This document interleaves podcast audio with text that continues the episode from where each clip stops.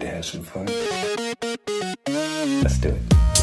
Hoi allemaal en welkom bij weer een nieuwe aflevering van De Makers. Ik ben Diede Vonk, zangeres en actrice. En sinds ik ook zelfstandig muziek en theater ben gaan maken, merkte ik net als veel van mijn collega-makers dat ik tegen een aantal dingen aanliep. Vragen als hoe krijg je je werk aan de man? Hoe hou ik mezelf productief? En wat doe ik als ik even geen inspiratie heb? Daarom ben ik deze podcast begonnen, waarin ik elke week een inspirerende maker interview en vraag om tips. Vandaag spreek ik Rogier Roeters. Op dit moment is hij het meest bekend van zijn illustraties die online als een lopend vuurtje door iedereen worden gedeeld. Je hebt ze vast al eens voorbij zien komen. Het zijn kleurrijke, haast kinderlijke stijl tekeningen met tekst, absurditeiten en zoeken vaak de grens op. Toen ik wat meer over Rogier ging opzoeken, kwam ik erachter dat hij daarnaast ook zo'n drie tot vier keer in de week goochelt. Hij films maakt, kostuums maakt, theater maakt en dus kortom een bizar veelzijdig kunstenaar is. Van tevoren had ik geen idee wat voor persoon ik hierbij kon verwachten, maar Rogier kan supergoed vertellen over alle verschillende dingen die hij doet, waarom hij dit doet en hoe dit ergens toch ook weer allemaal met elkaar te maken heeft. We hebben het over de onophoudelijke stroom aan creativiteit die hij heeft, over echt naar je angsten en pijnpunten kijken en deze te gebruiken in je makerschap, over illusies, inspiratie opdoen en nog veel meer. Rogier, ontzettend bedankt voor je tijd en je wijsheden en voor iedereen die luistert, heel veel plezier met dit gesprek. Rogier Roeters, leuk dat je er bent. Hallo. Welkom. Diede, Vonk. Familie van? Van wie? Freek? Freek, nee, nee, helaas niet. Of helaas, ik weet het niet. ik heb hem nooit ontmoet. Uh, Rogier, vertel, wie ben jij en wat maak jij? Mijn naam is Rogier Roeters. En ik ben een beeldend kunstenaar die heel veel verschillende dingen doet. Uh, maar ik denk vooral bekend op dit moment van zijn tekeningen. Ja, dat denk ik ook. Um, op dit moment is het natuurlijk lastig dat een podcast audio is. Want hoe leg je jouw tekeningen uit aan iemand die nu luistert en geen idee heeft? Uh, een kinderlijke stel tekeningen, veel tekst, absurditeiten. Uh, uh, oh, misschien af en toe een grens opzoeken. Niet voor mij persoonlijk, maar voor sommige mensen. Mm -hmm. Confronterend. Het gaat alle kanten op. Niet zo snel te vangen in tekst. De ene keer is het wat spiritueler en gevoelig. En de andere keer is het super grof en plat. Mm -hmm. En ik beweeg me alle kanten op. En waarom is het voor jou geen, niet grensopzoekend?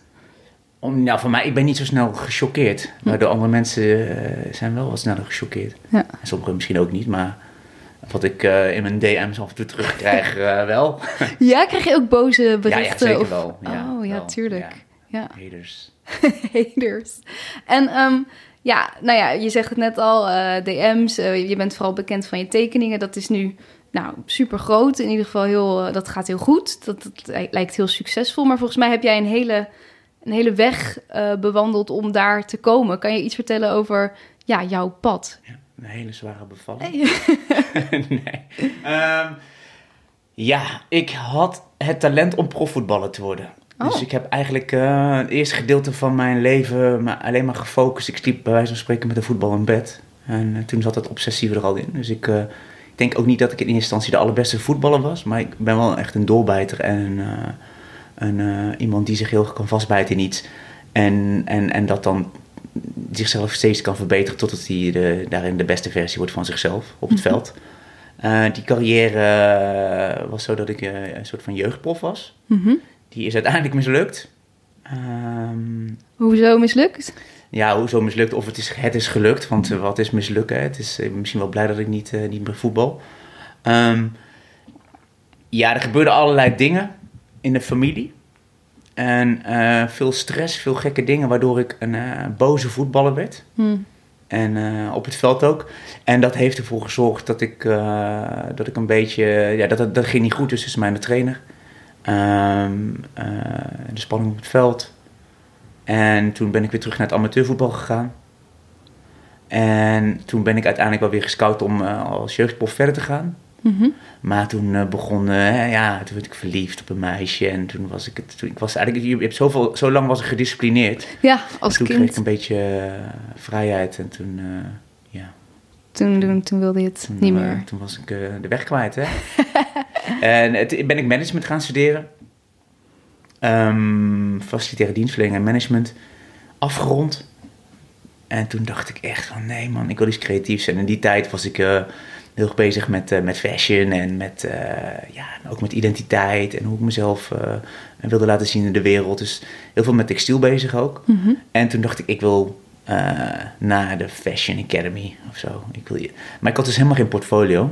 En toen, want ik maakte niks creatiefs. Mhm. En toen heb ik een tussenopleiding gevonden waarin theater, theater, wat nog meer, beeldende kunst, fotografie, uh, alles, alle creatieve uh, aspecten werden, werden daar benaderd. En een soort vooropleiding. Uh, ja, ja, om een portfolio op te bouwen. Mm -hmm. Alleen dan moest je ook aangenomen worden. Dus, maar daar had ik dus ook geen portfolio voor. En toen heb ik met een port gestolen portfolio heb ik, heb, ik, heb ik, zal ik maar zeggen, aanmelding gedaan. Ben ik aangenomen. Gewoon met werk van... Werk van mijn zwager. En van, van mijn oom heeft iets gemaakt voor mij. Uh, maar die wisten dat ook? Dat jij ja, dat gewoon gevraagd. Weet je wel, van ik, ik ga dit gewoon rocken, maar ik heb niks. Maar ik moet, ik moet, het, ik moet erop komen. Ja. Ook wel een beetje verdwaald toen hoor. Van, ja. Ik ga dus niet als een of andere manager, prima als je manager bent, maar dat paste dus niet bij mij. Nee. dat gaat hem niet worden. Nee. Ik wil iets creatiefs gaan doen. Nou, en in dat jaar dacht ik, nou, dat, dan werk ik, ik was dus aangenomen, dan werk ik uh, aan een portfolio waardoor ik naar, uh, naar een academie kan om iets met in fashion te gaan doen. Um, en halverwege dat jaar werd het al snel duidelijk van nee, dit is uh, een auto, autonoom maker. Mm -hmm. je, je, je, ik, maak, ik maakte wel gebruik van textiel um, en film, maar je, je moet niet de fashion kant op, zeiden ze daar. En met dat advies, met dat advies ben ik naar uh, de Rietveld Academie gegaan. Zwaar uh, gesprek, wel aangenomen, helemaal door de mangel gehaald. Geen jankend naar huis, bijna. Nee, Bij dat niet. gesprek? Ja, nou ja, ik werd echt, ik werd helemaal, wat, ja, ja ik, ik ken het ook helemaal niet zo. Mm -hmm. En ik dacht, ik ga gewoon naar de Rietveld Academie in een intakegesprek. En daar ben ik al doorheen gekomen, toen was ik aangenomen. Maar wat vragen ze daarvoor dan voor ja, dingen? weet ik niet, maar wel echt van, het is niet goed, dat is niet goed, dat kan oh. beter. Och, nou, saai. Uh, en... Um, uiteindelijk wel van, ja, je bent door naar de volgende ronde. was ook zo, wow, eerst ben je gewoon mijn gezicht vol aan het spugen en nu uh, geef je me een handdoekje. Lekker. Ja, en um, toen heb ik die tweede ronde ben ik niet meer naartoe gegaan. Toen ben ik meteen de academie gaan doen uh, in Den Bosch, autonoom. Dat was de kunstacademie van Den Bosch, zo heette het destijds. Omdat je Rietveld, daar had je ja, gewoon toen dacht ik van, dit, gaat, dit wordt echt een no-go, dit ga ik Ja. niet doen. Mm -hmm. En toen ben ik naar de academie van Den Bosch gegaan. Uh, zo heette het vroeger. Dat heet tegenwoordig Sint-Joost. Mm -hmm. uh, dat is namelijk uh, samengekomen met de Academie in Breda. Ja. En dat was nog hardcore autonoom destijds. Dus echt, ja, gewoon hardcore autonoom. Dus gewoon, ja, dan kon je gewoon maken wat je wilde. Je werd gewoon eigenlijk vier jaar soort van losgelaten? Nee, nee, dat niet. Want je had wel goed begeleiding. Oké. Eerste jaar was heel erg op techniek. en daar ben ik ook echt heel... In dat eerste jaar ben ik echt heel alleen in geweest omdat ik was toch wel een beetje zo'n slikkere gast. En ik paste eigenlijk helemaal niet tussen, tussen, tussen uh, ja, in, mijn, in mijn klas nog. Ik kon helemaal geen, uh, geen weg vinden. Ik was eigenlijk een beetje meer zo'n voetbalgast. Ja, ja, ja, met fashion en voetbal. Ja, en, en in één keer zat ik, ja. Dus um, toen heb ik het tweede jaar heb ik daar gedacht van, weet je wat ik wil doen? Ik maak een eigen nieuwe opleiding. Dus ik dacht, wat ik ga doen is, ik doe autonoom en ik doe grafisch en illustratief. Gewoon alles. Alles wilde Ja. ik doen. En dat was uh, wat dat mocht. Maar na een tijdje bleek van, nou, dat lukte helemaal niet, praktisch gezien. Want de docenten waren ook van verschillende groepen. En ik neigde toch meer naar het autonome. Want autonoom, daar valt eigenlijk ook alles onder, toch? Autonoom betekent toch gewoon dat je Ja, zelf gewoon maakt? een heel of- vrij werk, ja. Ja. Ja, dus niet toegepast. Kijk, illustratief of, Ah, eh, ja. of grafisch of zo, dat is best wel helder. Oh ja, dat is echt dat je in opdracht voor anderen dat gaat maken. Ja. Ah, oké. Oké, en toen? En toen heb ik die afgerond. Ja. En dan kom je op een gegeven moment weer zo'n ei- eindexamen tentoonstelling. En dan eh, ga je op een gegeven moment ook zo van shit, en, en nu? En dat wist ik dus ook niet. En toen ben ik gescout door het Sandberg Instituut De master van Rietveld? van de Rietveld Academie, ja. Ook Fine Arts eh, Department. Ja, vet blij. En dan had je twee rondes. En de eerste ronde ging, eh, was gebaseerd op het werk wat je, wat je indiende. En de tweede ronde, dan moest je je werk onderbouwen. En wat had je toen voor werk? Wat maakte je toen? Ik maakte eh, veel tekst. Ik maakte dus heel veel pakken en kostuums. Eigenlijk in dezelfde stijl als waarin ik teken. En ehm, daar, daar filmde ik mensen in. Mhm. Dus ik had eh, voor mijn Molukse roots had ik bijvoorbeeld... Ik had één, één hoodie gemaakt. eh, in de kleur rood. de kleur van bloed ook. Ehm, en daar hadden alle- allerlei, allerlei hoodies over die, over die trui nog heen. Dus er zaten allemaal verschillende jongens met een hoofd in één trui. En die liepen dan een stukje. En die waren als, gewoon ook, ook los beeld. Dus je hebt één, één, je moet zeggen, één capuchontrui. Ja. En aan die capuchontrui, er zit dus één jongen in, Ja. zitten er allemaal op zijn arm, op zijn rug, op zijn borst, zitten er allemaal nog losse eh, capuchons. Ah, oké. Ja. En daar zaten andere jongens. Dus eigenlijk soort, dat, soort, dat soort werken. Ik had een heel leger gemaakt waar je doorheen moest van, eh, van textiel. Mhm. Een hele lange gang. En, en, en in die gang had je, eh, kon je er onder, onderdoor kijken, achterlangs. En dan had je allerlei korte films. Ah, ja. Ehm, nou, gescout, eh, eerste ronde door. Tweede ronde was ik op vakantie. En toen zeiden ze, ja, je kan de tweede ronde, moet je... Ik zeg, ja, maar ik ga niet terug vanuit van van vakantieadres om, eh, om die tweede ronde te onderbouwen. Ze zei, ja, dat is jouw risico. Dan gaan we alleen op basis van je werk kijken of, eh, of, of, het, of, het, of je doorgaat. Mhm. En toen was ik niet door. Oeh. Ja, het was echt eh, shit. En Ja. toen moest ik mijn eh, portfolio een paar weken later ophalen. En toen was het echt zo van, ja, was ik in gesprek met eh, Jos Houweling, destijds was dat de directeur. En Mario van Baar, die, eh, die ook veel, veel te doen heeft met, met het Sandberg Instituut. En ehm, ja, ik was zat er helemaal enthousiasme en ik was aan het vertellen. En toen zeiden ze van, kan je misschien even vijf minuten naar de gang? En eh, toen eh, kwamen ze terug van, je bent toch aangenomen. Huh? Ja man, dat was echt een van mijn gelukkigste zo- momenten. Maar gewoon puur omdat jij daar kwam en de manier waarop je toen praatte over je werk? Of Ik denk het, ja. wat bizar. Ook omdat ik natuurlijk ook wel een, een heel gek, eh, of destijds of gek, een, een, een- een, heel divers portfolio had. Hè? Die, Ja. die voetballer, die manager, die, die, die Molukse roots en tegelijkertijd een soort van fijngevoeligheid in dat werk. Ja. Zeker toen. Eh, ik denk dat dat natuurlijk gewoon, dat was ook iets eh, verrassends en iets ontwapenends had dat. Maar is het dan niet een beetje dat ze zoiets hadden...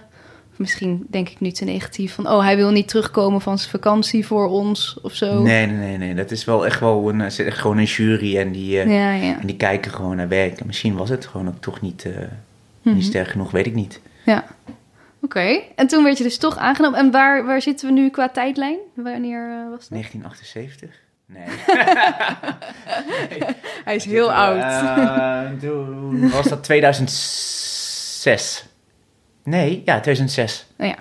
En toen ging je die master doen? Ging ik die master doen van twee jaar. Eh, veel fijne mensen ontmoet. Eh, dat is echt namelijk wel een internationale school. Dus je komt ook heel veel verschillende culturen tegen. Mensen uit, eh, uit China, uit eh, Israël. En dan kom je ook achter van... Wow, dat, dat, dat, dat wij dat zo doen hier. Zo, zo, eh, zo bepalend binnen onze cultuur. En hoe, we, hoe we elkaar wel of niet aanraken. Hoe we samen eten of niet. Oh, dat je daar veel Eh, over leert. Ja, ook, ook, ook hoe ze naar kunst kijken en, eh, en hoe ze met, eh, hoe ze met, eh, eh, eh, met materiaal of wat dan ook omgingen. Kleurgebruik. Mhm. Super mooi, super fijne tijd. Heel intens. Echt. Eh, de Academie Den Bosch was heel erg van binnen naar buiten. Ja? Eh, dus eh, veel met wie je bent en, eh, en, en, en dat uit, uit, uitvogelen in, in werk. En, en oneindig. Want je maakt het uiteindelijk voor niemand. Niemand zit nog op je te wachten. Mhm. En in de, bij, bij de academie, het Sandberg Instituut, was het best wel buiten binnen. Dus dan was je ook bezig met de buitenwereld. Dus dan ging je, had je, was je bezig met, met galeries en dan mocht je wel exposeren in, eh, in China. Of ehm, ja, eh, de hele toffe gastdocenten had je, die mocht je gewoon uitkiezen. Je mag zeggen, ik wil heel graag die en die spreken. Want dan gaat me verder werken eh, in mijn werk. En ik heb op het twee jaar eh patroontekenen en, en, en, en textiel gedaan. Via hun. Gewoon bij, bij Ah. omaatjes mocht ik gewoon in les. Echt? Ja, omdat ik dat beter wilde kunnen maken. Ik Ja. wilde het beter... Beter, eh, Beter leren. Ja. Dus een super veelzijdige twee jaar... waarin je dus nog veel meer kon uitdiepen en uitvogelen... wat je wilde maken. Mhm. En, en, en dan, daarna, als je dan klaar bent... val je dan toch in een gat? Of heb je doordat je ook al veel hebt geëxposeerd... wel wat... Ja, je exposeert Richting? inderdaad wel veel. Mhm. en, je, en destijds deed ik, was ik heel erg toegespitst tot film. Mhm. Eh, dus ik had ook filmgerelateerde baantjes. Weet je, als runner of weet je, dat soort Oh ja. achtige dingen. En kwamen er ook al klussen eh, mijn pad op. Eh, ik heb een aantal subsidies gekregen. Dan werkt zo'n zo'n zo'n instituut als de Sandberg werkt wel goed op je cv. Zeker destijds. Heb ik een grote klus gedaan voor eh Cinekit bij de Westergasfabriek. Ah, tof. Ja, Heb ik, eh, en dan hield je wat geld over om, eh, om weer te kunnen leven. ja. Ja, zo heb ik me als filmmaker ontwikkeld. Uiteindelijk. En heel lang films gemaakt, portretten. Mhm. Voor de Rietveld Academie heb ik ongeveer vier jaar gedaan. Voor de Rietveld zelf. Ja, Ja. maakte ik een televisieprogramma Rietveld TV. Ja. Van kop tot staart. En daarnaast altijd autonoom werk blijven maken. Dus werk gewoon voor mezelf. En die tekeningen, wanneer is dat gekomen? Hoe, want dat deed je dus altijd al wel een, een beetje? Of? Ja, ik tekende vooral eigenlijk in diezelfde stijl, maar dan met textiel. Dus met een naaimachine kan je natuurlijk heel los en vrij kan je, kan je tekenen. Ja. Uh, en op een gegeven moment woonde ik in Amsterdam-Zuid, heel klein, boven. En uh, ik, heb, ik ben iemand met veel energie en, en ik wil gewoon heel veel maken. En destijds had ik geen studio en zat ik voornamelijk veel portretten te maken en te editen. En ik dacht, ik moet gewoon die idee die ik heb, uh, die wil ik gewoon nog vastleggen. Die ga ik gewoon tekenen. Ja. En dan zie ik het wel. En uh, die tekeningen waren in eerste instantie ook bedoeld als sketches voor films die ik wilde maken. Ah ja, ja. En dus, dus eigenlijk, want uh, 2008 ben je dan afgestudeerd? Ja. Nu is het 2020. Ja, goed. Wauw. Even rekenen. Dit is gewoon. 12 jaar. Ja, wat is er dan in die 12 jaar allemaal gebeurd? Je zegt al veel video, uh, veel, kwam je goed rond van je werk. Hoe, hoe ging dat? Uh, ja, gewoon oké. Ik kwam gewoon, oké. Kijk, ik, ik, had gewoon een, uh, een, een, salaris via de Rietveld Academie. Ja. En daarnaast had ik gewoon mijn vrije klussen. En uiteindelijk kwam ik steeds meer in die filmwereld terecht. En steeds meer ook als, als ja, op een gegeven moment bijna een baan als creative art director. Die kant ging ik op. Ja. Uh, waar ik erachter kwam van, wow, dit, dit is het gewoon echt niet voor mij. En hoe komt het dat je na best wel veel jaar dat wil doen, daar opeens achter komt? Nou, film is wel iets voor mij. Mhm. Maar het is voor mij, ik ben niet iemand die wil dat er bijvoorbeeld uh, nog meer hamburgers verkocht moeten worden. En dat ik daar mijn, mijn, mijn creaties en mijn creatieve brein op loslaat. Want ik vind dat niet nodig en ik sta er ook heel vaak niet achter. Nee, dus je wil eigenlijk echt zelf bepalen waar jij werk voor maakt. Ja. Ah, dus, en daar liep het een beetje op nou, daar, daar was het zo van, dit, dit voelde niet goed. Mhm. En ik ben wel iemand van harde beslissingen. Dus ook als er heel veel risico zit, dat, dat maakt me niet uit. Als het niet goed voelt, dan maak ik gewoon hele... Eh, of het nou heel veel geld oplevert of niet. Als het niet goed voelt, dan doe ik het niet. En dat klinkt een beetje vaag, want waar is dat op gebaseerd? Maar tot nu toe is het wel altijd gelukt. Mhm. En gewoon diep vertrouwen op, uh, op mijn eigen kunnen ook wel. Uh, en daarin ook mijn onzekerheden. Ook wel vertrouwen op mijn onzekerheden. Want ik ben wel heel zeker over mijn onzekerheden. Ik denk van, dat is prima. Wat, wat mooi. Je bent zeker over je onzekerheden. Hoe, hoe, hoe werkt dat? Ik, ik weet dat ze er zijn. Ik kan ze goed zien. Ik kan ze ook goed benoemen. Mhm. En ik weet dat we in, eh, in het grote en het klein niet heel erg van elkaar verschillen. Ja. En ik durf me daarin gewoon ook wel kwetsbaar op te stellen. En dat heeft je geholpen tot nu toe bij je, bij je werk? Nou, in die beslissing toen, toen was het zo, weet je wat ik wil? ik heb al sinds uh, kleine jongen heb ik de fascinatie van goocheltrucs. Mm Dus ik, uh, ik, ik heb als kind heel veel gegoocheld. Ja. En uh, ik heb altijd goocheltrucs verzameld en gekocht. En het was eigenlijk altijd op amateurniveau. Maar wel ook wel weer een beetje obsessief. Want ik vind het mooie van een goocheltruc is dat je een andere kant van de werkelijkheid kan zien. Mm -hmm. En in principe doe ik dat ook wel met mijn tekeningen. Je ziet iets wat bijvoorbeeld bestaand is. Ja. En je zet er een andere tekst op en dat, doet, dat ontregelt iets in het, in het hier en nu. Ja. Uh, en een goocheltruc is ook in het hier en nu, uh, verdraait, uh, verschuift jouw werkelijkheid. Ja, dus dat, het, ontregelen van degene die het ja. ziet. Maar het is natuurlijk altijd in het hoofd van de ander. Ja. Kijk, als je naar, ik, ik, heb het altijd al bizar gevonden dat iemand bijvoorbeeld kan opgronden kan raken van een erotisch stripje. Of vroeger had ik, uh, ik heb dat op de kunstacademie het idee gebruikt. Vroeger toen wij heel uh, jong waren, ik ben geboren, geboren in Vught. En had je een spel en dan, ja, dat was super spannend. Had je een, een, een boterhamzakje en dat kon je dan tussen twee monden doen. Ja. En dan was je bijvoorbeeld elf of zo, of twaalf. En dan kon je zo zoenen of tongen. Mm -hmm. Maar je raakt elkaars mond of tong niet. Ja, ja. Maar stel je nou eens voor dat ik thuis kom, vandaag het eind van de dag, en mijn, uh, mijn lieve vriendin, die, uh, die, uh, die zegt, ja, nou ja, Riemann was een of andere super tof gast. En dat was voor een televisieprogramma. En hij had een plastic tasje, zakje en dat ging dan tussen onze monden en dan gingen we zo tongen. En ik voelde ook de warmte van zijn tong en zijn mond, maar we hebben elkaar niet aangeraakt. En dat, dat spanningspunt vond ik gewoon heel tof. Dat vind ik, heb ik altijd heel bizar gevonden. Wat dat dan doet in een hoofd. Wat is nou echt, wat is niet echt? Precies, want eigenlijk is het een soort van... Niet en ook weer wel. Ja, er gebeurt in je hoofd en in je lijf waarschijnlijk wel heel veel. Ja. Maar het is nog niet iets echt. Nee, en met zo'n tekening dat als iemand. Soms worden eh, mensen ontroerd of boos. Jij, jij hebt jezelf daarvoor opengesteld. Ja. En dus het is binnengekomen. En een kinderlijke manier en een kleurrijke manier. Een tekst, dat komt heel snel binnen. Mm -hmm.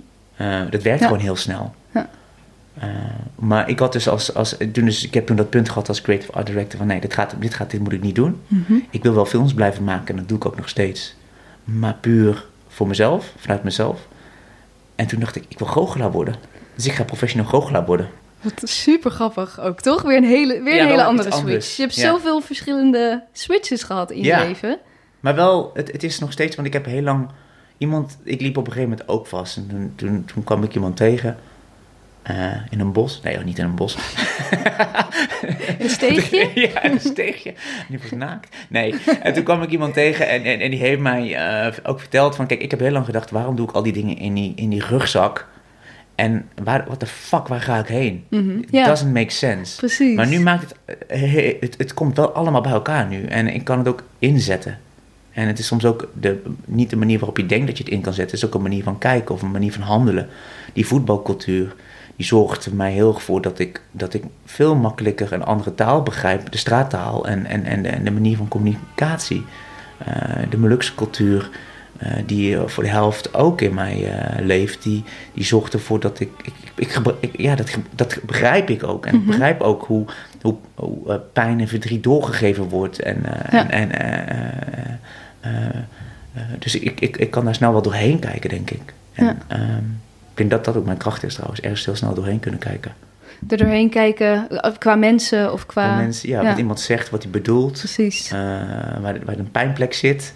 Uh, waar, ik kan, waar ik iets kan lospeuteren. Mm Dat deed ik natuurlijk ook al bij die portretten. Ja. En op een gegeven moment, om dan weer terug te komen naar die creative art director... was ik als filmmaker een documentaire aan het draaien... over een broederschap, Okito, in Vught... waar ik geboren getogen ben... Ik woonde in Amsterdam en ik dacht, wat? Dit is gewoon een broederschap in Vught, goochelaars. En ik woonde daar vijf minuten fietsen vandaan. Ik wist het niet. Had ik dat maar geweten. Ik ga daar een documentaire over draaien. Oh, wat goed. En het waren allemaal uh, ja, artsen, advocaten, uh, een beetje hooggeleerden... die daar uh, elke eerste vrijdag van de maand bij elkaar kwamen... En dan allemaal hun trucs en, uh, en, en, ideeën bespraken en dat ook aan elkaar toonden. Oh, dus het waren geen goochelaars, maar totaal andere beroepen? Ja, het waren, nou ja, het waren uh, ja, uh, beroeps... Goochelaars waren er dus niet, een aantal misschien wel. Maar vooral mensen met een fascinatie voor goocheltrucs. Hè? Maar dat is wel mooi, want een advocaat die goochelt ook als een advocaat. Die zit veel meer op het gesprek. Ja. En de tandarts die zat veel meer op de instrumenten. Uh, en zo kom je, een karakter, kom je, het, zegt natuurlijk heel veel over hoe je ook gaat goochelen. Het komt heel, het komt heel erg terug in, het, ja. in, in, die manier uh, van, van het goochelen. Wat grappig, ja. En die ging jij filmen? Die ging ik filmen en toen hadden zij op een gegeven moment van, ja, uh, daar kom je heel moeilijk bij, bij dat broederschap. En ook heel moeilijk tussen. En toen zeiden ze van, ja, maar je bent nu allerlei dingen aan het opschrijven, dat vertrouwen we niet.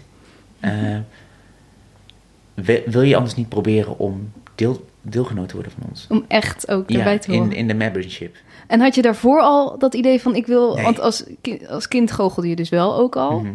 Maar je had niet in die tussentijd ergens gedacht van... oh ja, ik wil dat weer oppakken. Of... Nee, als kind had ik... Uh, dit is gewoon... Nee, ja, nu hoor ik wel terug van... ja, Rogier was altijd al trucjes aan het doen... en altijd al met raadseltjes bezig en, en mhm. puzzeltjes en zo. Dat is niet heel suf.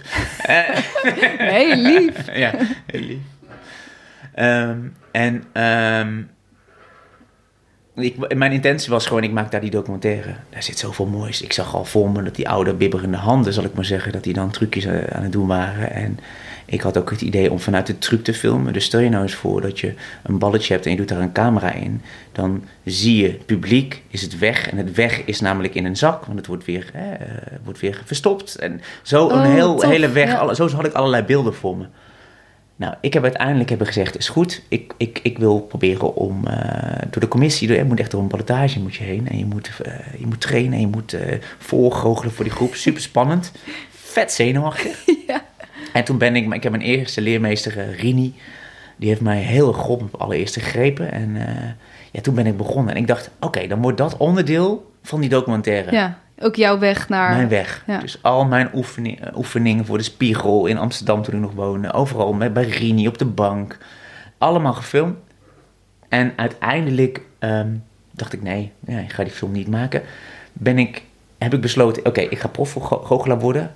Dan heb ik twee mensen gehad. Uh, dus Rini Populier was de eerste. En dan heb ik twee mensen gehad die al heel lang als prof werkzaam zijn. Leo Smetses en Henk Arnoldus. En dat zijn twee profgoochelaars en die hebben mij eigenlijk het zadel verder in geholpen om, om, om, om in de wereld te kunnen goochelen. En zo geld te verdienen en daarnaast mijn eigen werk te kunnen maken. Oh, dus met het goochelen verdiende je vooral je geld en daarnaast maakte je nog autonoom kunst. Ja. Wat grappig. Ik vind dus eigenlijk, maar dat goochelen, dat lijkt me ook iets waar je, net zoals al die andere stappen in je leven, toch dan ook best wel obsessief ja. ingestapt bent. Ja. Hoe kan je dan daar toch ook weer dingen naast blijven doen? Was dat moeilijk? Nee, voor, voor mij niet. Kijk, in het begin ik kan soms ook wel, als ik heel obsessief ben, dan wordt dat, weet je dan ging ik bijvoorbeeld met mijn vriendin in de bioscoop en dan had ik alweer iets gepalmeerd om te oefenen. Of ze moest heel de tijd honderd keer achter elkaar hetzelfde oefenen. En dat was in, in de begintijd was dat heel erg. Ja. Ehm, maar daarna vind je wel je weg weer, weet je, dan ga, dan ga je weer een goede balans vinden. Dat ik, heb ik met de filmen gehad, toen, toen tekende ik minder en daarna filmde ik en tekende ik en hetzelfde bij het goochelen. Uh, eerst was het heel, erg, heel veel goochelen mhm. en daarna weer veel meer ruimte voor, uh, voor mijn eigen werk. Ja, want toen is denk ik uh, na verloop van tijd je eigen werk weer groter geworden. Mhm. Goochel je nu nog wel eens? Ja, drie, vier keer in de week of zo. Echt? Ja. Oh, maar ook gewoon op, op verschillende plekken ja. en echt als goochelaar. Mensen kunnen me gewoon boeken. En dat is wel, begint nu een andere vorm te krijgen. Ja. omdat ik zelf ook niet zeker weet of de manier waarop ik nu goochel, of ik dat nog wil. Mm -hmm. anderzijds ben ik bezig met, met een nieuwe theatershow. Die gaat via dat, een, via een impresariaat. En dat start eind dit jaar. Mhm. Met twee collega's. Het gaat over goochelen, maar ook eigenlijk helemaal niet. We zijn uh, Jochem Nooyen en, uh, en Luc van Kuppenveld. Ja. En ik. Drie jongens. Uh, alle drie goochelaar. Alle drie ook heel erg leven bevragen. Ook de kwetsbaarheid opzoeken. op een goochelaar is natuurlijk, je kijkt naar een illusie. Mhm. Vaak is het allemaal heel erg snel. En hij is onaantastbaar. Ja. Die kan iets wat de ander niet kan. En wij willen ook de andere kant laten zien. Want het is natuurlijk niet. Het is een illusie. Nee, het is juist heel kwetsbaar ook, toch? Ja. Lijkt me goochelaar zijn. Je kan zo uh, worden ontmaskerd. Of... Ja, maar ook door, door het gewoon echt te laten zien. Door, kijk, als jij iets laat zien en je vertelt daarna iets wat eigenlijk, wat eigenlijk er niet bij past. Mm -hmm. Kijk, je hoort... Een, een, en als je naar een goochelshow gaat, dan, dan verwacht je niet dat je uh, ontroerd raakt van een verhaal. Of dat je uh, in één keer zijn onzekerheid gaat, uh, dat je dat hoort. Je, gaat naar, je gaat naar entertainment, je gaat naar show en je, je wordt een, bij wijze van spreken meegenomen in een wereld van dromen en illusies, wat eigenlijk niet echt kan.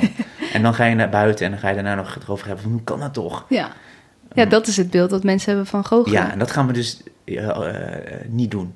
En want dat is wat je nu dus soms nog wel doet en waar je misschien niet meer helemaal... Nee, wat ik nu vooral doe is, ik ben vooral goed in close-up. Dus ik doe nog, ik heb gewoon veel feesten en partijen waar ik rondloop. Mm -hmm. uh, daar hoef ik ook niet meer voor te trainen bijna, omdat ik dat, omdat, me dat, omdat ik dat veel doe. Ja.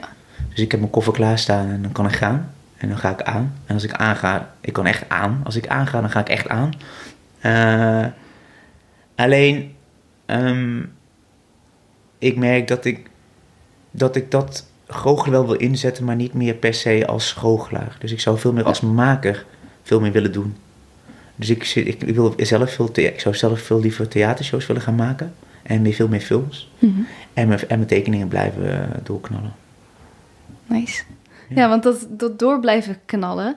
Uh, volgens mij verschijnen er echt dagelijks misschien wel meerdere tekeningen van jou online. Hoe, ja, hoe, hoe doe je dat? Dat, zo, dat zoveel maken? Ja, want hoe zie jij mij dan? Hoe zie? Nou, dat vind ik dus ook wel grappig.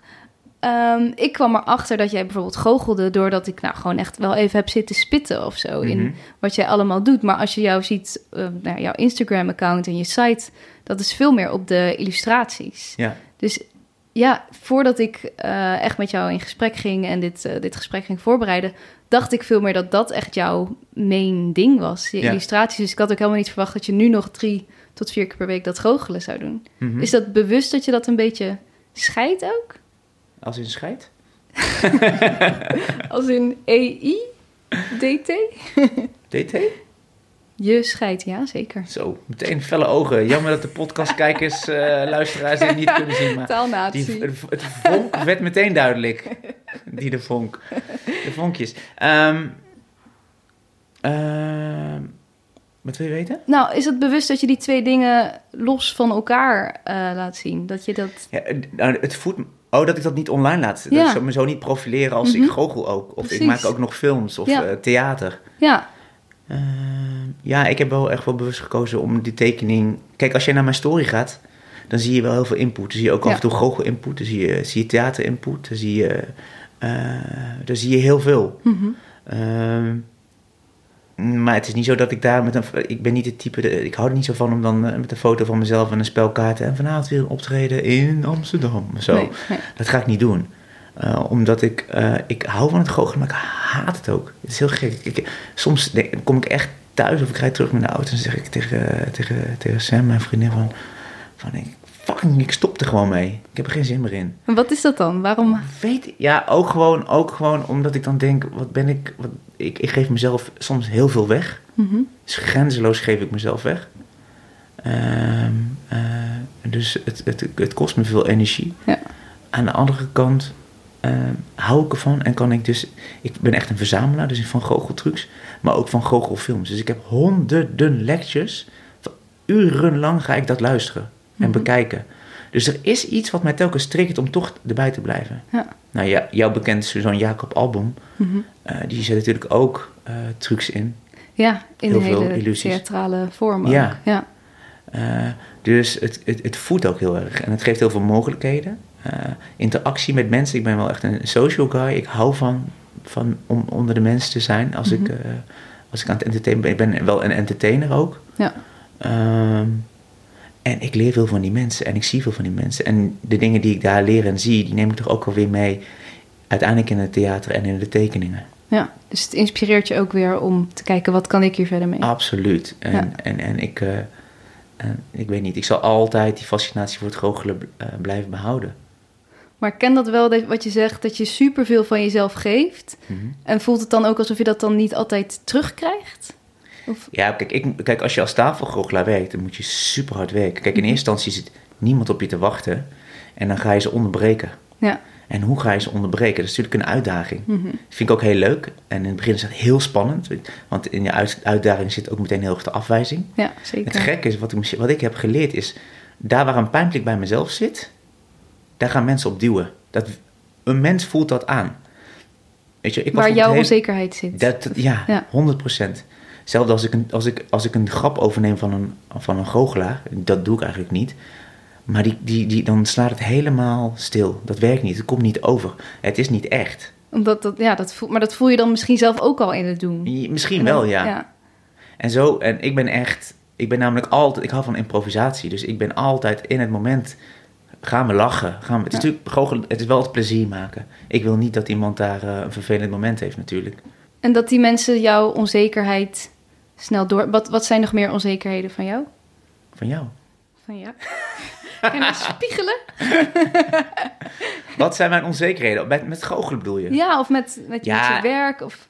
Je zegt dat is ook een kracht dat ik die zo goed ken. Wat, wat, ja, hoe uitziet dat? Nou, mijn onzekerheden met het goochelen was gewoon van... Uh, ik mag er niet zijn. Mm En uh, uh, ik, ik moet echt super hard werken om mijn geld te verdienen. Ik moet het waard zijn. Ik moet het terugverdienen. Ik pakte ook echt lijpe klussen aan. Van, echt als een paard was ik bezig. sloeg nergens op. Andere, het zijn ook uh, collega's die, uh, dat heb ik ook geleerd, die doen het rustig gegaan. En, ja. en gisteren was ik, uh, was ik aan het repeteren voor een nieuwe theatershow. En een van de makers is ook regisseur. En die heeft mij voor een ander project vorig jaar begeleid, waar ik, waar ik onderdeel van was. Hij zei, wat bizar is, is dat jij, jij wil zo te veel geven bijna. Ja. En het gekke is, als ik dat, die, die plek, zou ik maar zeggen, als, als je het gewoon hebt over een pijnplek, als ik dat heb gezien en doorvoeld, wat daar zit, en mhm. dan drukken mensen daar niet meer op. Dus als je het heel praktisch bekijkt, heel vaak was ik bang om naar mensen toe te gaan dat ze mij zouden afwijzen. En dan, dan gebeurde dat ook wel eens. Niet altijd, maar dat gebeurde best vaak. En nu ben ik daar helemaal niet bang meer voor. Omdat je weet dat dat niet met jou weet, te maken heeft? Het kan gebeuren en het heeft nooit met mij te maken. Ja. Nooit. Mhm. Maar het heeft een tijd geduurd voordat ik dat... Uh, het heeft niet per se met begrijpen te maken, maar doorvoeld had hoe dat, hoe dat werkt. Ja. En nu drukken mensen niet meer op die knop. Maar ja, je weet het, hè, on every, uh, every other level another devil. Dan komt er iets anders natuurlijk. Ja. En je zegt, ik geef superveel mhm. en soms te veel. Ben je iemand die zichzelf dan ook daarin voorbij loopt? Ben je burn-out gevoelig of uh, waarin... Nee, ik ben niet burn-out Of ja, waaraan merk je dan dat je toch een keer ook die rust moet pakken? Of... Nou, mijn, waar ik achter kom is dat ik, ik zit nooit vijf... Mijn, ik kan niet vijf minuten stilzitten en uit het raam kijken of zo. Dus ik, heb, ik ben heel erg altijd on the run. Ja. Dus als ik op vakantie ga, dan ben ik echt niet tof die eerste dagen. Nee. Dan ben ik gewoon helemaal ontregeld. Of ik ben alleen maar aan het slapen, of ik ben...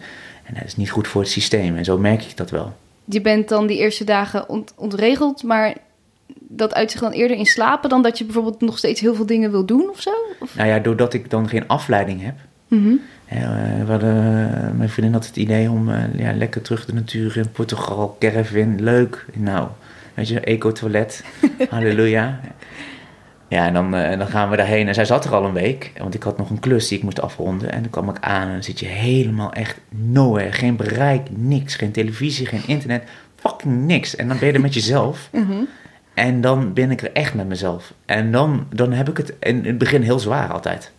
En de zwaarte, zie ik jou bijna vragen, hoe komt die dan tot uiting? die komt dan tot uiting in een soort, uh, een soort van energie van rusteloosheid, slecht slapen, gek dromen, ehm, weg willen. Ja. En op een gegeven moment komt er wel tot rust. En dan gaan we terug naar huis. ben je eigenlijk tot rust gekomen? Nee, maar ik denk dat dat ook wel iets is van onze tijd of zo. Wat veel mensen hebben ook wat je zegt, ik kan niet thuis even vijf minuten stilzitten. Nee. Mm, maar ja, dan vraag ik me ook af, is dat, is dat gezond of zo? Is, dat, uh, is het ook een soort angst om met jezelf alleen te zijn? Of met je gevoelens, of met inderdaad die zwaarte? Is dat zo, denk je? Nou, ik kan, ik kan wel heel goed alleen zijn en ook met en als ik kan tekenen, maar ik wil heel graag. Uh, uh, en ik vind het ook prima om dingen te voelen. Mm -hmm. heb ik ook echt wel heel. Ik, is ook een hele lange weg geweest maar ik denk dat het bij mij te maken heeft, wat ik kan me soms, tegelijk wat ik het uitspreek, denk ik, ja, moet het delen? Ja, waarom kan dit? Er komt een soort, ik kan, er kan bij mij een soort onveilig gevoel komen. En ik wil heel, ik, daar wil ik niet zo snel naartoe. Ja. En uh, dat komt op een vakantie of zo, komt het bij mij altijd omhoog. En dan moet als een griep even eruit. Ja, want dan... En dan is het weer weg. Dan moet je even voelen dat het wel oké is of ja, zo? zoiets, ja. Ja, ik zit het me ook hardop af te ja, vragen, zoiets, hoor. ja. Want ik denk dat dat wel iets is wat heel herkenbaar is. Nou, maar... als het er mag zijn... Ja, ik mhm. weet ook Maar dan... Eh, dan is, ja,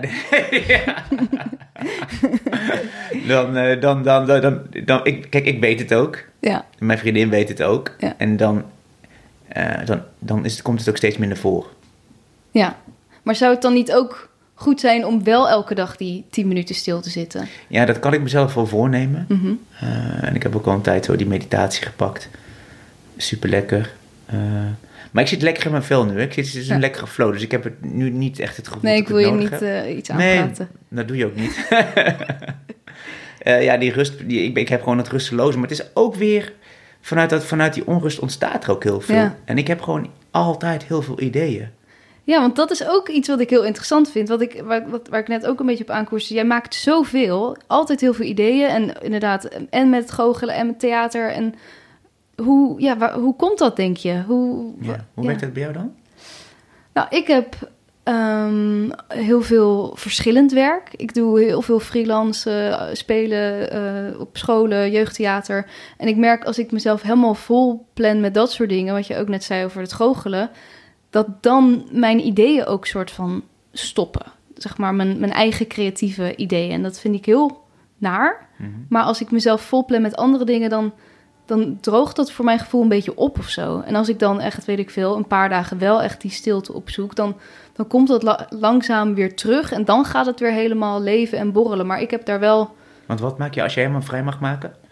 Uh, ik heb een theatervoorstelling gemaakt. Dus eigen liedjes schrijf ik, uh, teksten. Dus um, ja, vooral dat theater, muziek. En die kunnen niet komen op het moment dat jij volop al aan het spelen bent en, en druk bent en onderweg. En... Ja, ook wel, maar wel echt een stuk minder. Of dan komt het, maar dan ga ik, werk ik het niet uit, omdat ik daar dan de ruimte niet voor voel of zo. Terwijl het is misschien ook luiheid. Ik zou het ook gewoon wel kunnen doen. Mhm. Maar Maar hoe komen bij jouw ideeën dan? ja, Tot een lied of tot een spel of tot wat dan ook?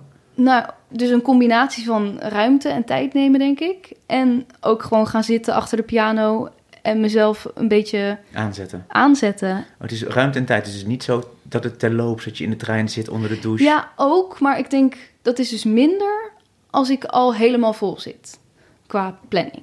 Dus als ik qua planning al helemaal vol zit, zit ik in de, in de douche, in de trein te denken: oké, wat moet ik Ik morgen moet- doen? En, Ah, eh, ja, ja. en als ik daar wat meer ruimte in creëer, dan komen ook tijdens die spontane momenten Ja. dat soort ideeën Ja. meer.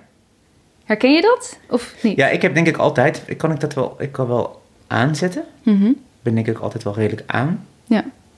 Eh, ja, als ik heel veel stress heb, dan, eh, ja, dan kan ik het toch ook wel weer loslaten en dan wel gaan tekenen.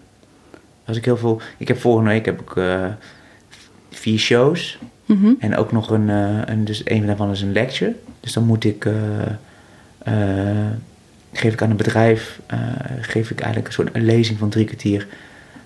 Wat je, dus hoe perceptie werkt, hoe Ja. mensen kijken, of, of het wel klopt wat je denkt dat je ziet. Ja, En aan de hand van goocheltrucs. Tof. Dus ik leer eigenlijk, eerst ga ik, iets- laat ik bijvoorbeeld een goocheltruc zien. En dan gaan we met z'n allen erachter komen, hoe werkt die? Ja.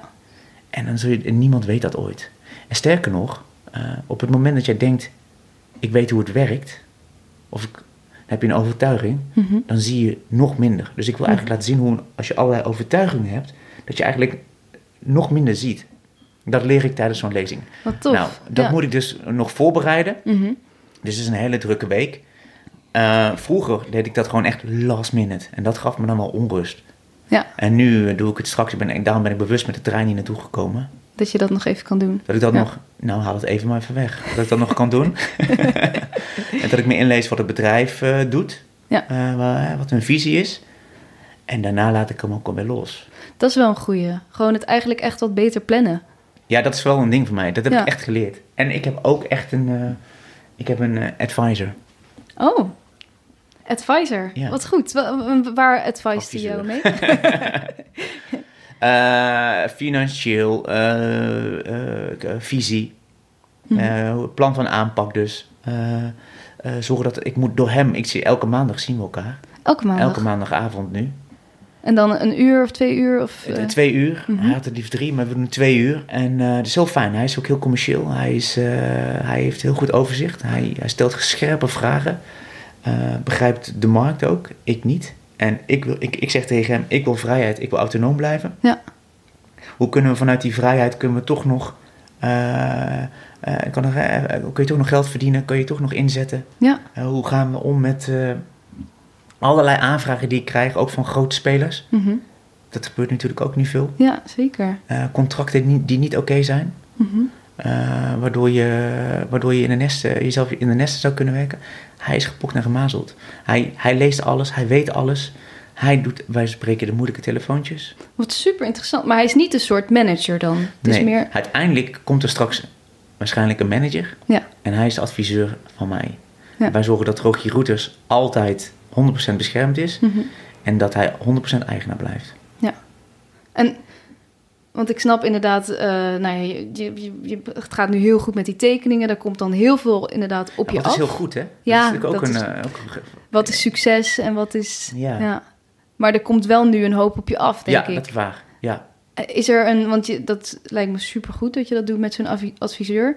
Is er een moment geweest dat je gewoon merkte: ik word overspoeld en ik kan het even niet zelf meer handelen? Nou ja, vorig jaar had ik aan het eind van het jaar... Kijk, bij mij komt nog steeds niet echt een goede website en een goede webshop. Zeg ik gewoon ook eerlijk, heel eerlijk. Dus ik had via DM konden mensen en via e-mail konden mensen toch een aantal prints eh, die er zijn, konden Ja. ze kopen. Nou ja, en dat, op een gegeven moment werd het zo druk dat ik gewoon echt van 7 uur s ochtends tot 11 uur s avonds pakketten aan het verhouden was en zo. En aan het Mhm. versturen. En dat is niet de bedoeling, want ik moet vrij blijven. Ik ben een maker. Ja. En daar zit mijn kracht. Precies, dan gaat je energie naar die dingen. Ja, en dan, en dan word je op een gegeven moment ook ongelukkig. Eh, en ik geloof ook echt dat je als maker, eh, wat jij straks zei, ik, bij mij, ik ben er dus ook zo, ik, deels komen er heel veel op, komt het op me af, weet Mhm. je, de ideeën. En eh, dat leg ik dan gewoon vast in mijn telefoon. En da- daarnaast ga ik er ook echt voor zitten, zoals jij ook net zei. En dan, kan, dan komt er nog veel meer. Maar ik durf gewoon ook heel veel fouten te maken. Ik geloof dat je als maker jezelf heel moet uitdagen. Sommige delen in jezelf, een soort van hongerige delen of wilde delen in jezelf, die mag je ook helemaal uit gaan hongeren. Dus uh, als het angst is, ga, dan ga ik er naartoe. Dan teken ik hem helemaal uit. En als, ik, als, mijn, als, als, als, er, iets, als er een innerlijke stem zou zeggen van... Uh, er komt vandaag helemaal niets, je kan niks... en uh, je, je bent niks waard en iemand zit op je tekening te wachten... en het is op, het is, dit was het. Mm -hmm. dan, ga ik, dan ga ik daar helemaal op zitten. En dan ga ik het helemaal uithongeren... totdat je op een gegeven moment iets, op iets komt. En het meest bizarre vind ik altijd nog steeds... is dat hoe minder je verzint in een tekening... hoe eerder mensen geneigd zijn van die ene, die wil ik.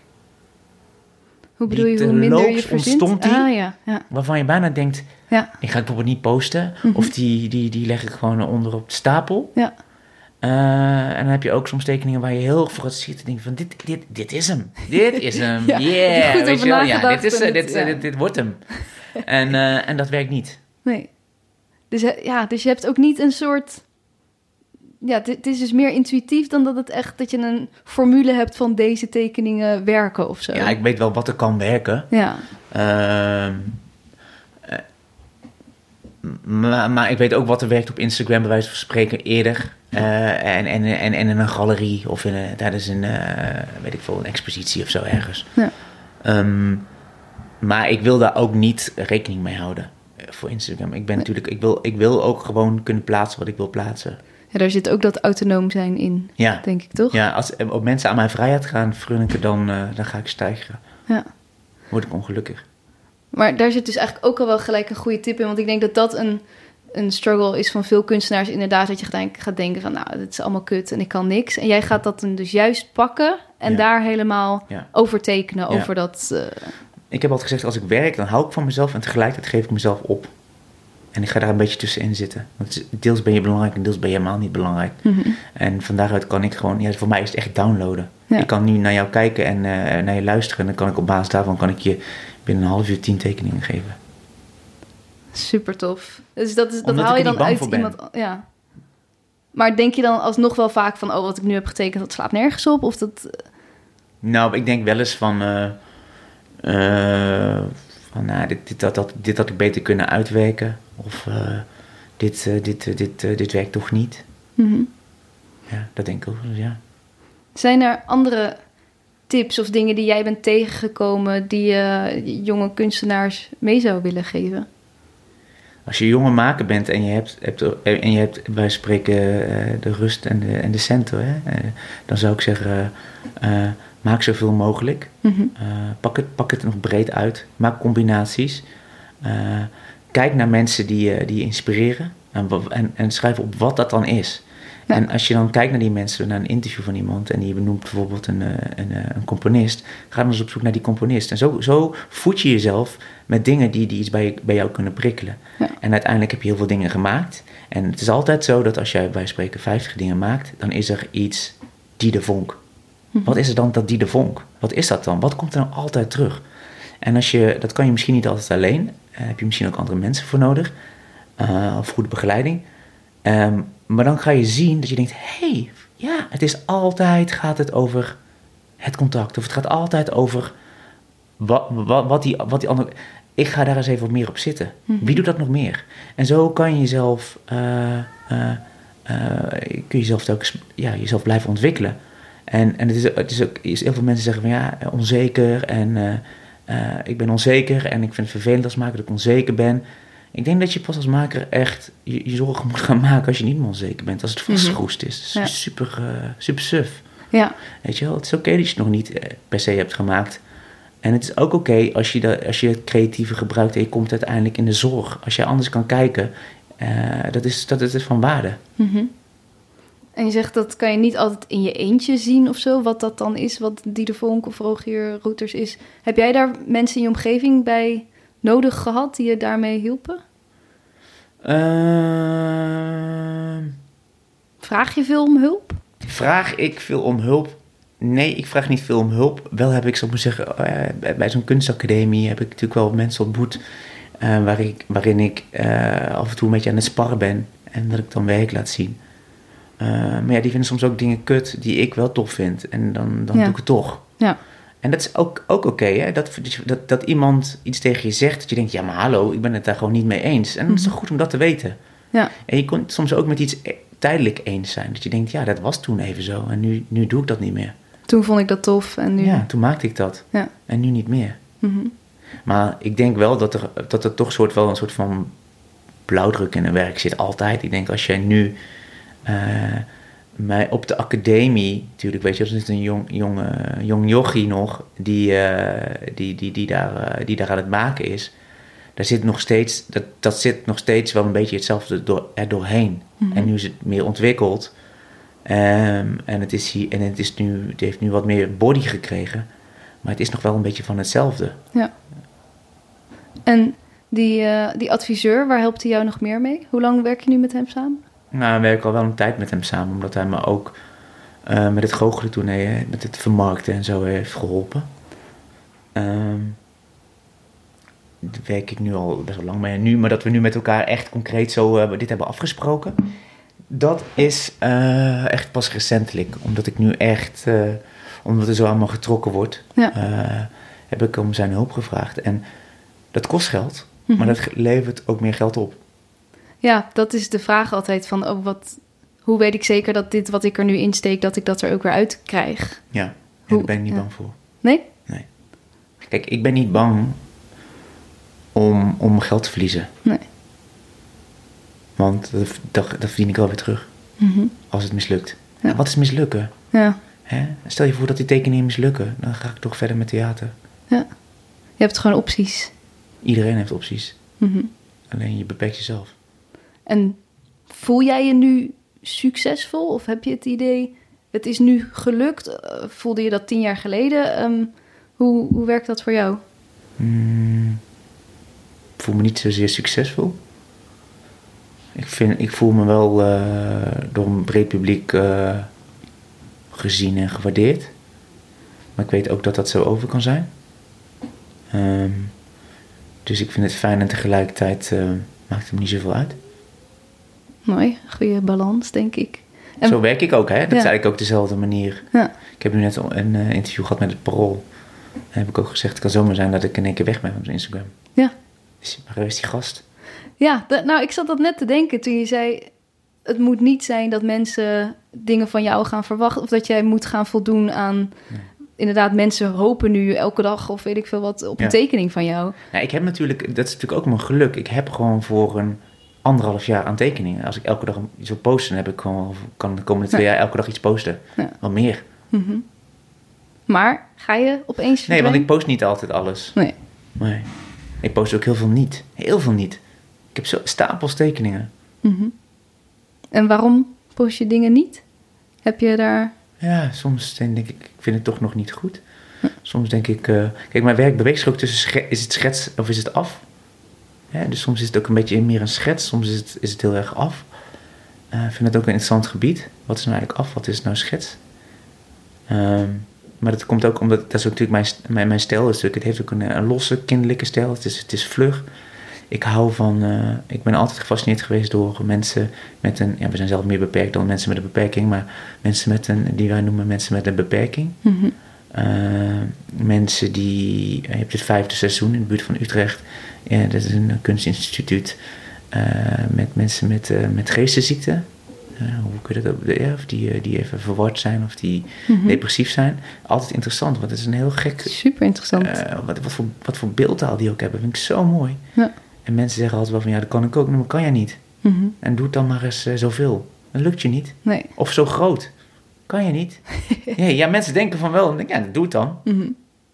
Ik vind het wel grappig wat je net zei over misschien ben ik zo opeens ook weer weg. Dat is toch ook een beetje die goochelaar die opeens weg is. Of mensen die verwachten dat het ene gebeurt en jij denkt opeens nee, ik stop er gewoon mee. Is, Mhm. heb je, weet je al wat er gaat gebeuren in de toekomst? Wat, wat zijn je Eh, plannen? ik blijf voorlopig gewoon doorgaan met het maken van tekeningen.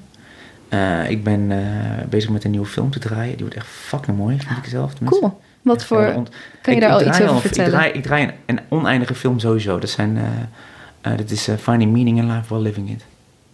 En wat is dat voor film? Het gaat over het leven natuurlijk uiteraard. En de finding meaning in life while living it. Dat ga je heel je leven ga je dat le- doorleven. Dus het is een oneindige mozaïek aan, eh, aan, aan beelden en aan, ik maak dus, hoe je kan het best zien, ik maak bijvoorbeeld een pak. Mhm. Eh, en ik spreek af, die ik kom morgen bij jou om 12 uur. Dan gaan we iets filmen. Vind je het oké? Ja, het, het gaat eruit in, in samenspraak. Jij doet het pak en dan ga ik jou bijvoorbeeld interviewen. En er gebeuren hele gekke dingen. Want je vertelt bijvoorbeeld een heel persoonlijk verhaal over uh, dat je met je vriend net uit Rotterdam samen bent. En dat, uh, weet ik veel, whatever, maakt niet uit. En, maar je ziet eigenlijk alleen maar een textiel hoofd. En zo op allerlei manieren toch weer een soort van absurditeit. Maar tegelijkertijd is het ook, probeer ik er ook wel echt op het gevoel te zitten van... Je ziet iets wat niet echt is, maar het verhaal is wel echt. Uh, maar wie is dat dan erachter? Klopt het wel? Ja, is het waar? Waarom raakt het me eigenlijk? Ja. Of niet? Uh, ik, heb, ik heb ook in een tijd heb ik een, een, een, film gemaakt. Heel lang geleden een seksfilm met, met, uh, met pakken. dus mensen die waren in een pak. En had dan op een porno-site geplaatst. Dat is echt? Ja, ja. En dan, dat is toch ook zo'n fetish? Of is dat meer... Uh... Ja, misschien ja. wel. Mm dat weet je, kun je er iets over vertellen? Die? Nou, ik weet er heel veel van. maar je hebt echt een seksfilm gemaakt daarover. Ik had ooit, dat is echt lang geleden, maakte ik, maakte ik bijvoorbeeld een naakt pakken. En dan ging ik dan mensen, ging ik met elkaar ja, niet echt seks hebben, maar dan met die pakken. Dus een piemel en, en oh, alles op en eraan. Oké. Heb je een, want het zijn zoveel verschillende dingen die wel ook qua thema's misschien overlappen. Maar eh, ja, wat, wat, wat wil je het liefste doen in de toekomst? Je gaat een theatershow maken? Ja, ik denk dat ik gewoon zo'n Jan Faber of zo, dit is wel een soort van voorbeeld. Hè. Die doet, uh, ja. die doet uh, performance art, uh, die doet, doet van alles. Mm -hmm. Maakt beelden. Soms is het, wat, het werk wat, wat, wat, commerciëler om te zien en soms is het super autonoom. Ja. Dus zo, in, in, in, op die manier zou ik gewoon als maker heel veel willen maken. Ja. En ik, ik wil gewoon dat je er steeds maar achter komt van, oh, oh doet hij dat ook? Huh? Wat? Ja. Oh, wauw, wist ik niet. Oh, dit vind ik echt niks, maar zijn tekeningen wel. Of zijn tekening vind ik niks, maar, maar dit die dans, ja. wauw. Nou, ik heb het al meerdere keren gehad tijdens dit interview, dat ik echt dacht, wow, dat ook nog. En dat ook nog. En dat ook nog. Is dat ook iets wat je, wat je leuk vindt? Mensen blijven verrassen op die manier? Nou, het is meer dat ik weet van, er zit heel veel in. Ja. En ik wil het gewoon heel graag laten zien. Mm Dat zijn een soort van mijn kinderen op deze wereld. Ja, precies.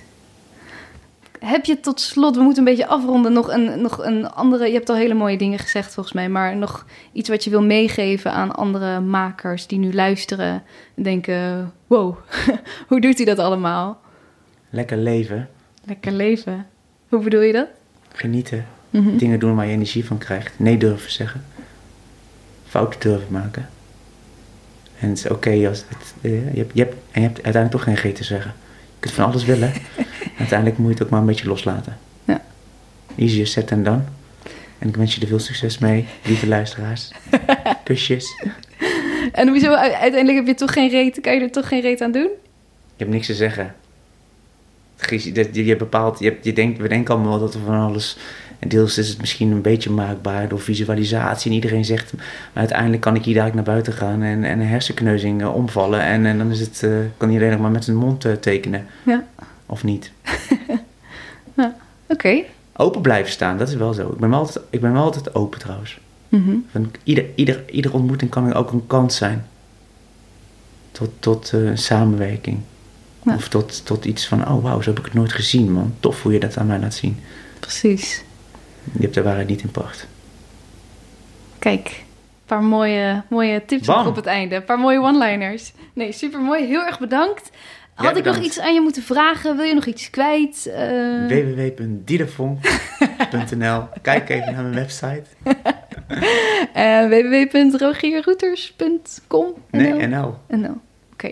Nee, de .com, die moet ik vastleggen. Dus uh, voordat jullie dit oh. luisteren, is het wel een .com. Pak hem nu, snel. Nee, uh, heel erg bedankt dat je er was. Jij bedankt, Diede. En tot ziens. Doei. Zo, dat was hem. Ik ben benieuwd wat jullie vonden. Ik vond het weer een heel interessant gesprek. Hier wat takeaways. 1. Connecting the dots. Wat ik hiermee bedoel is dat Rogier in zijn leven superveel verschillende dingen heeft gedaan. Voetbal, management, kunst. Misschien ben jij ook wel door verschillende opleidingen of richtingen heen gegaan. Als je er dan op het moment zelf achter komt: dit is toch niks voor mij of ik wil een andere kant op, kan het misschien voelen als verspilde tijd. Maar zoals Rogier zei, komt hij er later pas achter wat al deze dingen voor hem nu nog steeds betekenen. Dus misschien zie je nu nog niet de waarde in van je onafgemaakte studie, van je achtergrond of iets anders, maar dit zal zich altijd in de toekomst wel uitwijzen. 2. Wees zeker over je onzekerheden. Ik zie mijn onzekerheden of angsten vaak nog als iets negatiefs, iets waar ik van af wil. Maar Rogier gaat ze volle bak aan. Als hij merkt dat hij ergens tegenaan loopt, zoekt hij het juist op en hongert hij het uit. Hij gaat dus echt kijken wat dat is, waar dat vandaan komt en hoe hij daar iets creatiefs van kan maken. 3. Waar jouw angstplek zit, daar gaan anderen op drukken. Dit is een beetje in het verlengde van het vorige punt. Als jij weet waar je bang voor bent, kun je het gaan opzoeken en wordt het zo beetje bij beetje minder eng dan heb je het steeds meer zelf onder controle in plaats van dat je overgeleverd bent aan de mening of reactie van anderen. 4. Kijk naar mensen die je inspireren. Schrijf op wat dat is, waar zit dat hem in. Zo voed je jezelf. 5. Als je op zoek bent naar je eigen stijl, ga dan gewoon ontzettend veel maken. Als je 50 dingen maakt, zal er altijd wel iets tussen zitten dat echt jij is. Wat is dat? Wat is de overeenkomst in alle dingen die jij maakt? 6. We hebben niks in de hand. Geniet van het leven. Leef, ontdek as you go. Rogier, nogmaals heel veel dank. Jij bedankt voor het luisteren, voor je kostbare tijd en tot volgende week. Vond je dit een leuk gesprek? Abonneer je dan op de podcast en volg de Makers Podcast op Facebook en Instagram. Delen en reviewen is heel erg fijn en laat het me vooral weten als je nog gasten of vragen hebt die je graag wilt horen. Volgende week staat er weer een hele bijzondere, inspirerende gast voor je klaar. Deze podcast werd gemaakt door mij, Diede Vonk, en de muziek is van David Zwarts. Deze podcast kwam mede tot stand met steun van Stichting Norma. Ben jij uitvoerend kunstenaar en wordt jouw werk wel eens opgenomen en uitgezonden? Meld je dan aan bij Norma.